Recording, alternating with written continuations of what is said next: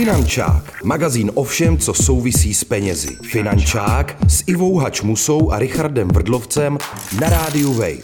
Je tady magazín Finančák. Zdraví vás Iva Hačmusa a Richard Vrdlovec. Ivo, podle čeho se rozhoduješ v otázkách financí? No tak samozřejmě podle rozumu, protože jsem racionální člověk přece. A co ty, Richarde? To se mi nějak nezdá.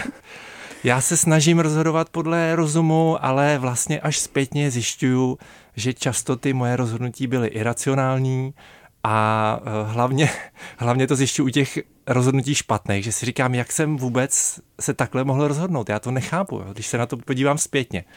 Já jsem si samozřejmě dělala legraci s tím, že jsem racionální, protože musím se přiznat, že si občas kupuju zbytečnosti. Ty jsi emocionální, já jsem, já jsem spontánní taková, takže když se mi třeba jdu po městě a ve výloze se mi strašně líbí nějaký šaty, třeba letní, a pak se třeba zkusit a pak si řeknu, no to, to jako ty musím mít prostě. A, a zároveň jsou ve slevě, takže se je koupím a pak vlastně až zpětně si racionalizuju, že proč jako potřebuji, se mi hodí tady k tomu, anebo že kamarádka má svatbu a přece potřebuji nový šaty, přece tam nepůjdu v těch starých, ve kterých mě všichni viděli. Já ještě řeknu, eh, jsem si vzpomněl na jednoho miliardáře, protože já se chovám jako miliardář. Ten miliardář říkal, že se ho ptali, jako tak si koupíte jako cokoliv, co prostě vidíte, co chcete, tak si to koupíte. A on říkal, ne, když se mi něco zdá drahý, že to je předražený, tak si to na schvál nekoupím. Zajímavý. Takže takhle já se chovám u většiny věcí. Zajímá mě názor našeho hosta, ke kterému se teď dostáváme. Je to ekonom Jakub Steiner a zabývá se behaviorální ekonomií. Jakube, vítejte ve Finančáku. Děkuji za pozvání. Behaviorální ekonomie právě teď hodně frčí. Je to tak? No, frčí už možná dvě dekády, myslím, že se stává pomalu zralou dámou, ale stále je tam spoustu zajímavých témat, i ohledně financí. A dostává se do takového ekonomického mainstreamu, dá se říct? V posledních letech, nemyslím zrovna teď, ale v těch posledních. Určitě. Ekonomická věda ji blahoskloně přijala za svou a stává se součástí všech možných podoborů, součástí běžného ekonomického uvažování a výzkumu. K tomu se ještě dostaneme. My jsme se svěřili s Richardem, jak to máme se svým racionálním nebo iracionálním chováním. A teď si pojďme poslechnout, jak to mají ostatní respondenti naší ankety. Tentokrát s otázkou, jak se rozhodují v oblasti financí. Tereza 25. Rozhoduješ se racionálně, co se týče peněz? Snažím se, ale si to úplně ne, nedotahuju do konce. Když třeba vidíš nějakou reklamu na nějakou věc, kterou třeba nepotřebuješ? Už se ti stalo, že jsi něco koupila úplně zbytečně? Stalo určitě, ale asi se tomu snažím jako víc odolávat. Myslím si, že už to nemá takový efekt. A udělala jsi někdy vysloveně špatný, iracionální finanční rozhodnutí? No tak určitě. No myslím si, že to bylo určitě jako něco na, na základě té reklamy nebo na základě toho jako sociálního tlaku, že to mají všichni, tak to, tak to potřebují mít taky, já nevím, asi jako u elektroniky nebo těchto těch jako základních věcí, co mají všichni. Dominik 25. Myslíš, že se rozhoduješ racionálně, co se týče peněz? Jako snažím se a vlastně jsem do toho nucený tím, že moc peněz nemám, protože jsem pořád student, tak uh, musím být zodpovědný v tom, jak to málo, co mám, utrácem. Myslíš si, že na tebe nějak působí taky ta reklama? Myslím si, že nějakým způsobem určitě jo, ale ne tak, že bych si asi kupoval věci, které vyloženě nepotřebuju. Stalo se ti třeba někdy, že, nevím, kámoš měl něco a ty si to chtěl taky?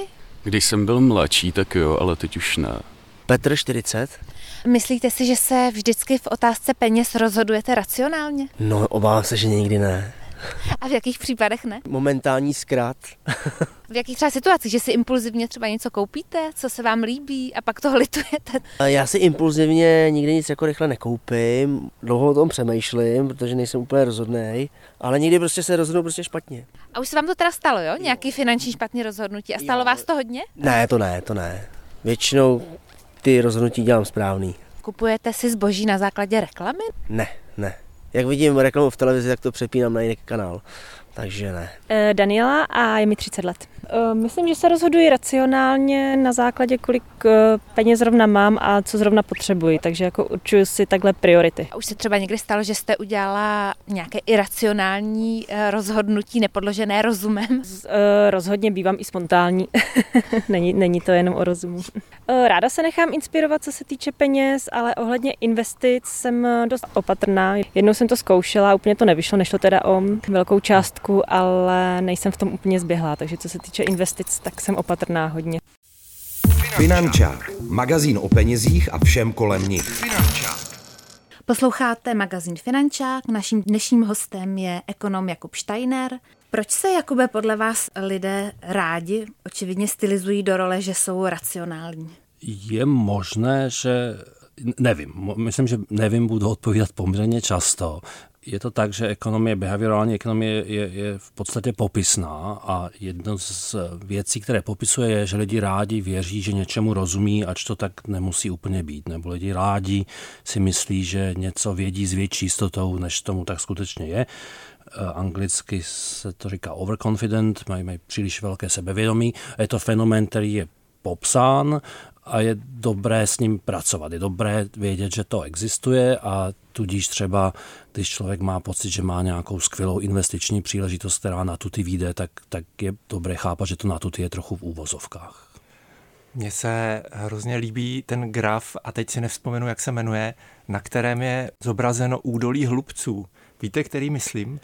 To bohužel ne. Je to ten graf, eh, kde vlastně na jedné ose je to, jak hodně si člověk věří, že nějaký věci rozumí, a na druhé hmm. ose je, jaký skutečně rozumí. Ty lidi, kteří o té věci, ty lidi, kteří o té věci ví málo, tak úplně málo, tak jako ví, že tomu nerozumí. A pak vlastně, když o tom ví o něco víc, tak si začínají nesmírně věřit, že to chápou a, a to je to údolí hlubců a potom ty lidi, kteří o tom ví opravdu hodně, tak už za stolik si nevěří, nevěří. že tomu opravdu fakt do detailu rozumí. U, už se chytám, jenom podotknu, že ani velmi inteligentní lidi, kteří dosáhli významných světových úspěchů v nějakém svém oboru, nejsou vůči této iluzi vše, vše vědomí chráněný. Takže když se potom vyjadřují mimo svůj obor, nebo když se vyjadřují příliš často, tak eh, nakonec se do toho údolí hlubců můžou taky chytit i, i jako vynikající experti. To mi připomíná teď období, když byla pandemie, že se k virům a mm, prevenci a podobně vyjadřovali lidé z úplně jiných oborů, než je třeba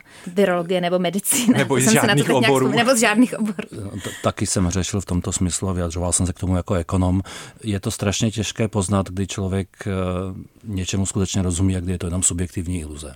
A myslím si, že by to měli rozeznávat čtenáři nebo posluchači médií, kde je tady ten názor, dejme tomu, nebo postoj prezentován. A je také dobré, aby člověk žil v nějakém zdravém sociálním okolí, kterému bude dávat eh, zpětnou vazbu. A mě k tomu ještě napadá, jak by se dalo vysvětlit, že ty lidi si hodně věří v, eh, ve svých názorech, jeden uh, učitel učí uh, o buddhismu na, na Harvardu, myslím, tak uh, vlastně on to vyjadřuje tak, že náš mozek vlastně funguje jako PR oddělení. A to, co si myslíme nebo děláme, to až tak jakoby vlastně pod kontrolou nemáme, nevíme, proč to děláme, ale naše PR oddělení vytváří pro nás samé, nejenom pro okolí, ale i pro nás samé, velmi sofistikované zdůvodnění že vlastně víme, proč to děláme a je to dostatečně podložený.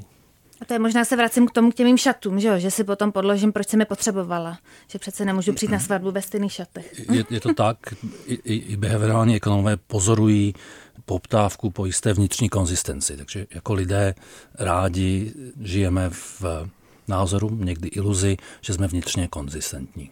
Mě by zajímalo, jaké poznatky nebo závěry behaviorální ekonomie mají třeba nějaký praktický dopad eh, na život.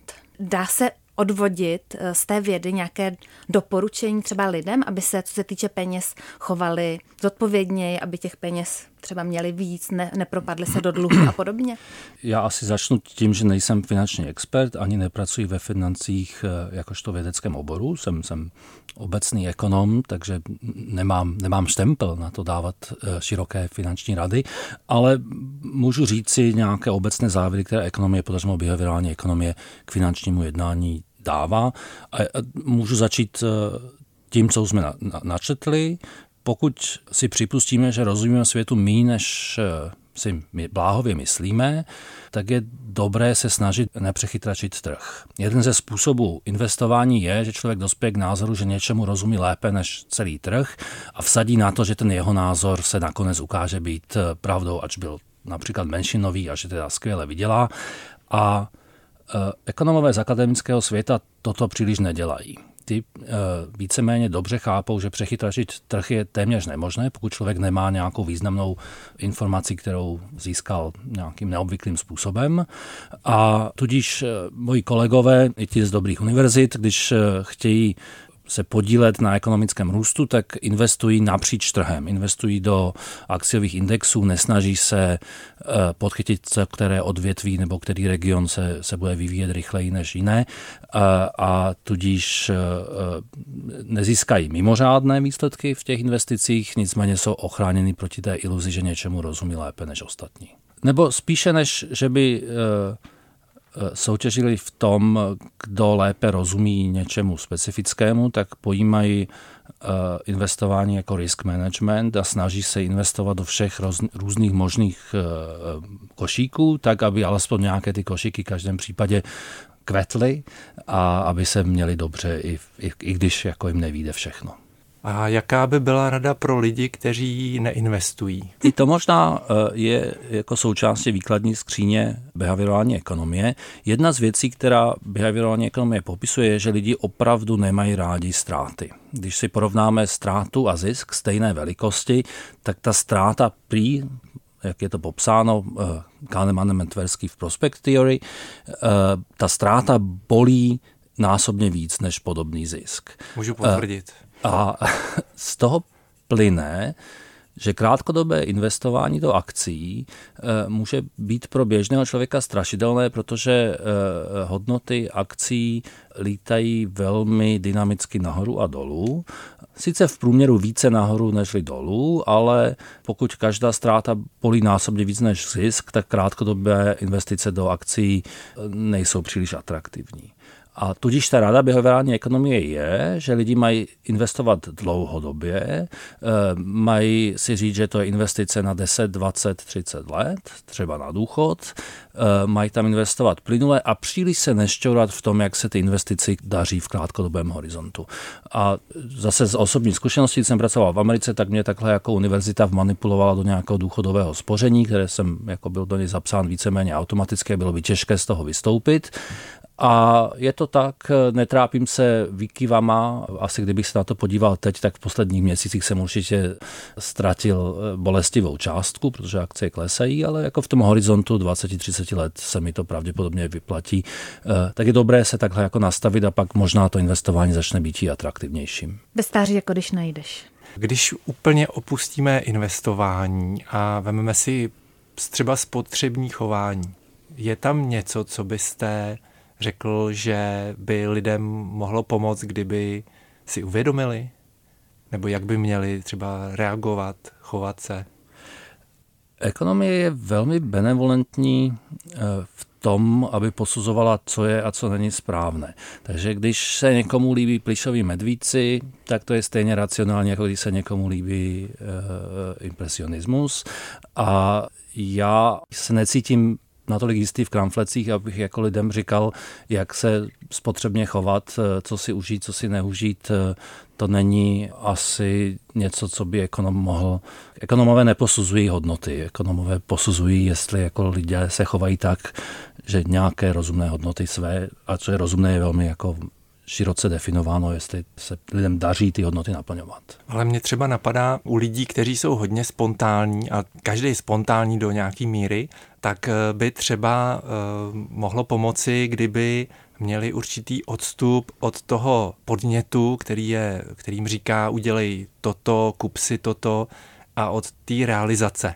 V meditaci tomu říkáme všímavost a ta všímavost vám dává určitý čas jakoby na rozmyšlenou ještě předtím, než uděláte nějaký teď, rozhodnutí. Teď, teď už s vámi souzním. My to v ekonomii popisujeme jako konflikt dvou osobností, které obě dvě bydlí v té stejné hlavě jedince, kde ta jedna osobnost je krátkodobá a chce dosáhnout radostí a slastí teď hned a ta druhá osoba v té stejné hlavě je dlouhodobá a hledí do budoucna. A pak tyhle ty dvě osobnosti se můžou v té jedné stejné hlavě a v těch samých botách pohádat o tom, eh, jestli je rozumné pravidelně cvičit, anebo si dávat zrovna teď čokoládový dort. A pokud budeme fandit té dlouhodobé osobnosti, tak existují nějaké finty, jak jí pomoci v tom konfliktu s tou krátkodobou osobností. Jedna z těch fint je, že eh, se člověk může vsadit s kamarády, že bude cvičit a nebude jíst čokoládové dorty, anebo si nebude kupovat eh, drahé věci, které náhodně spatřilo ve výkladu. A tím, že se vsadí, tím, že se zaváže, tak eh, té eh, krátkodobé osobnosti ve své hlavě trošku sváže ruce. Takže taková sázka s kamarádem nebo závazek před nějakou jako veřejností může té dlouhodobé osobě pomoci. Hmm. Dá se říct, že se někdo už narodí jako úspěšný člověk a někdo naopak uh, takový jako náchylný třeba k nezodpovědnému chování, k vytváření dluhu a podobně. Že zkrátka nějaké charakterové vrozené vlastnosti nebo temperament uh, může mít opravdu vliv na to naše ekonomické chování a na to, jestli třeba to je, to je, to je skvělá otázka, je na to spoustu výzkumu. Já něco uvedu uh, a ta pointa toho bude až, až, až na konci toho mého monologu. Dělali se výzkumy, kde mnoho malých dětí se postavilo před nějakou dobrutku, protože byly v Americe ty výzkumy, tak to byl marshmallow. A těm dětem se řeklo, že když ho okamžitě nesežerou, tak eh, dostanou nakonec ty marshmallow dva. A pak se čekalo, jak dlouho bude trvat, než to dítě neodolá a ten chňapne potom marshmallow a, a, a sní ho, což se jako téměř vždycky stane, protože děti jsou netrpělivé.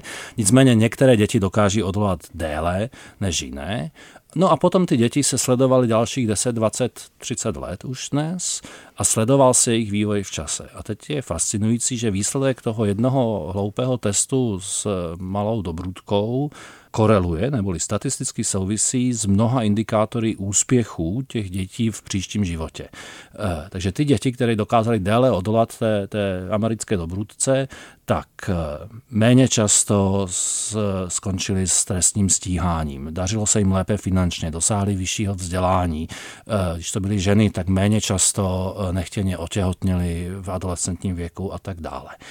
Takže je zjevně nějaká souvislost ve schopnosti ovládat se a, a, různých uh, indikátorů úspěchu životního. Nicméně teď to začne být zajímavé. Není úplně jasné, kterým směrem ta souvislost jde. Jedna z možností je, že to ovládání je součástí uh, té polévky, kterou musíme uvařit, abychom úspěch dosáhli a že teda některý z nás mají smůlu, protože tyhle ingredience se jim na, na, nadělí do vínku méně. Ale druhý pohled na věc je, že je to tak, že, že lidé, kteří žijí v, v stresujícím prostředí, kteří žijí v chudobě, kteří žijí v, ve starostech, nebo jejich rodiče žijí ve starostech, nebo ve stísněných poměrech, eh, tak se jim nedostává kapacity eh, na to, aby se dostatečně ovládali. Je asi mnohem lehčí se ovládat, pokud člověk je dobře nakrmený a nemusí Eh, řešit, jestli se mu podaří zaplatit eh, splátku hypotéky i tento měsíc. A, a tudíž ta kauzalita může jít oběma směry. A ten levicový pohled na svět je, že svět je, je, je nespravedlivý a některým se, se schopnost ovládat eh, nedostalo a musíme jim pomoci. Existuje další pohled na věc, který říká, že vlastně jako chudoba vytváří, podlamuje schopnost se ovládat, když máme pomoci lidem se dostat z chudoby nejdříve, abych se ovládat mohli. Jaký je váš postoj? Já jako vědec mám ten luxus, že můžu říct že nevím. Eh, skutečně tam nějak jako vědecký konsensus v toto, v toto není a je to jako těžké ho dosáhnout, protože je to otázka, která je politická a, a, a do které se promítají různé ideologie, které si i vědci donesou k svému výzkumu. A jak to, že vlastně, já chápu vlastně tu kauzalitu, která by byla časová, že by se řeklo, ty děti, ať už z, z buď eh, geneticky nebo z výchovy, jsou zvyklí si ty krátkodobí potěšení odepřít a pak by ta kauzalita byla a tím pádem, protože život je složitý, těžký, tak jim to jakoby pomáhá k úspěchu. Já, já jsem to asi vysvětlil trochu nešikovně. Já myslím, že ta politická dimenze tohoto výzkumu je, zdali si lidi můžou za své trable a chudobu sami, anebo ne. A pokud by to bylo tak, že ty, který nedokážeme odolat těm krátkodobým pokušením, tak skončíme častěji ve vězení a v exekucích a, a s nechtěným těhotenstvím, tak by člověk mohl říct, že my teda netrpěliví si za to můžeme sami a, a, a tím pádem se na nás vykašlat. Ten druhý pohled je, že my netrpěliví jsme netrpěliví proto, že žijeme ve špatných podmínkách a fyzická realita nám nedoka- neumožňuje, nemáme natolik, jako tolik mentálních prostředků, abychom si tu trpělivost mohli dovolit.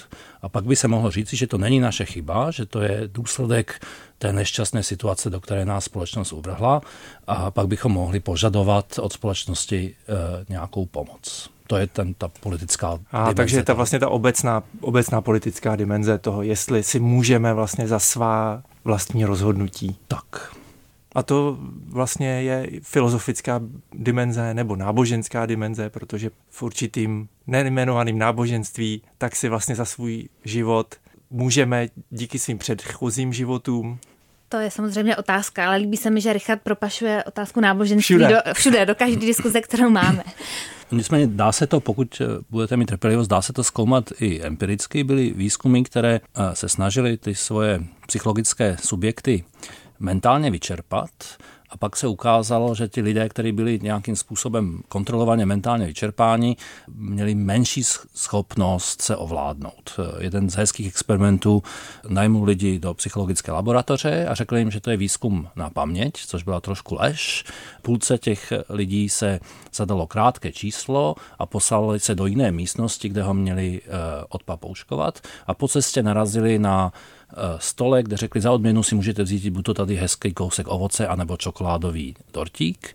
A pak se udělal ten samý pokus, ovšem zadalo se číslo delší. A ty, kteří se trápili tím, tím zapamatováním toho delšího čísla, si vybrali ten nezdravý čokoládový dortík častěji, než ty lidé, který byli, kterým bylo zadáno to krátkodobé číslo. Takže ta, ta mentální starost, to, že si musím zapamatovat devítimístné číslo, je natolik vyčerpávající, že když vidím nezdravý čokoládový dortík, tak se neovládnu. Uh, alespoň teda statisticky To já bych se taky asi neovládla. A to já znám ze své zkušenosti.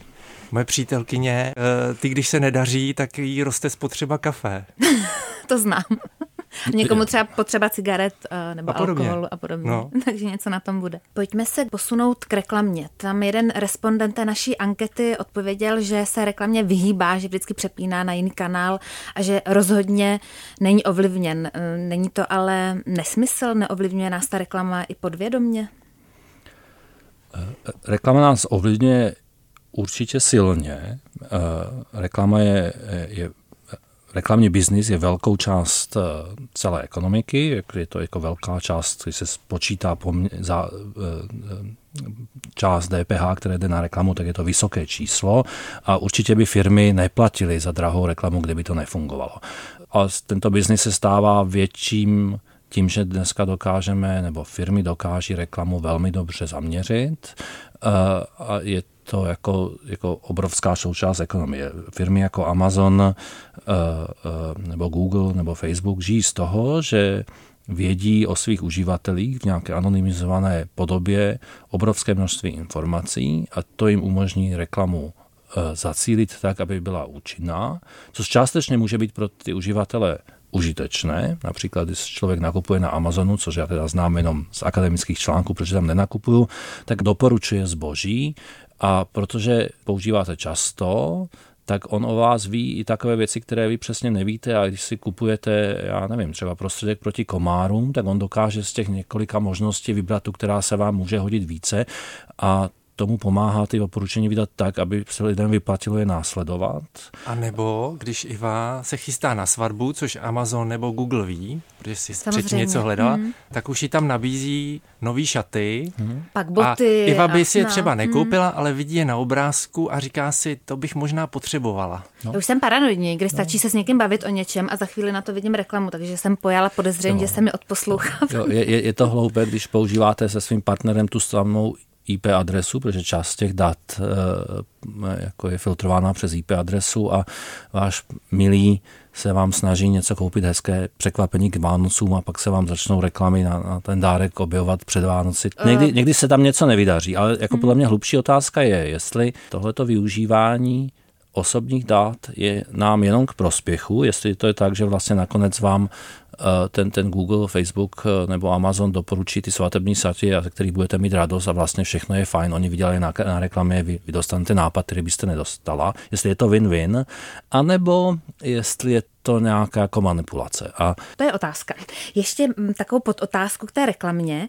Ta jedna slečna v Angetě zmínila i nějaký, dejme tomu, tlak vrstevníků na to, třeba jaký si kupuje mobil. Mě osobně třeba docela fascinuje, že i mm, poměrně mladí lidé jsou ochotni si koupit eh, telefon, který eh, se pohybuje, jehož cena se pohybuje třeba ve výši jejich celého měsíčního platu. Proč potřebujeme zrovna tohle? pokud se součástí té motivace něco kupovat eh, stane nějaký boj o status anebo signalizace našeho finančního úspěchu našim eh, souputníkům, eh, tak se posouváme od individuálního rozhodování právě k teorii her. Se to stává interakcí mnoha lidí a eh, my víme z teorie her, že takové chování může být hodně neefektivní. Takže pokud je to jakoby soutěž o co nejlepší status, tak soutěžíme všichni, všichni si koupíme podobně drahé telefony, nakonec se vlastně ty statusy ani zas tak moc jako nepohly, eh, jenom jsme utratili ty 10 tisíce za ty telefony. Takže pokud eh, je to skutečně takováto statusová hra, tak pak stojí za to se zamyslet, zdali takovýhle luxusní statusové zboží nezdanit a tím pádem nám pomoci se té soutěži vyhnout. To je zajímavý názor. A z hlediska jedince tak možná taky se zamyslet, jestli takové hry chceme hrát. Určitě, ale e, může to být tak, že je součástí našich lidských prefer- preferencí se snažit mít vysoký status ve své společenské vrstvě. To může být lidská přirozenost, se kterou možná nic neuděláme. A to je ta otázka, jestli s tím něco uděláme nebo neuděláme. Jestli máme tu silnou vůli, jestli jsme si jako dítě od, odepřeli ten bonbon, tak si možná dokážeme odepřít ten telefon. Je to možné, možná se něco se svýma preferencemi dá dělat, ale e, pak opouštíme doménu ekonomie a já se e, přestávám cítit být povolán to komentovat, protože ekonomové berou preference jako dané a zkoumají, jak lidé ty preference naplňují a e, ekonomové neumí příliš rozumně přispět k debatě o tom, kde se preference tvoří a zdali a jak je umíme měnit. Tak na to si To je- pozveme dalšího hosta. No a tím uh, slovem nevím, my bychom to tady mohli zakončit, to je úplně krásné, že to používáte, že se toho nebojíte. Mně je to taky sympatické. A taky poznáme, že určitě ne- nedlíte v údolí hlubců. Skoro mám pokušení říct si nevím, ale pokud si dovolím nějakou obecnou radu, tak to slovo nevím e, se vyplatí používat často a když se vrátím k názvu tohoto tématu, tak úplně výborně se to vyplatí při finančních rozhodování. Finančák končí, loučí se s vámi Iva Hačmusa, Richard Vrlovec. V dnešním Finančáku jsme si povídali uh, s Jakubem Steinerem o behaviorální ekonomii. Děkujeme za návštěvu, Jakube. Děkuji za pozvání a za milé otázky. Naschledanou. Naschranou. Finančák, magazín o všem, co souvisí s penězi. Finančák s Ivou Hačmusou a Richardem Vrdlovcem na rádiu Wave. Další díly Finančáku najdeš na webu wave.cz lomeno Finančák, v mobilní aplikaci Můj rozhlas a dalších podcastových aplikacích.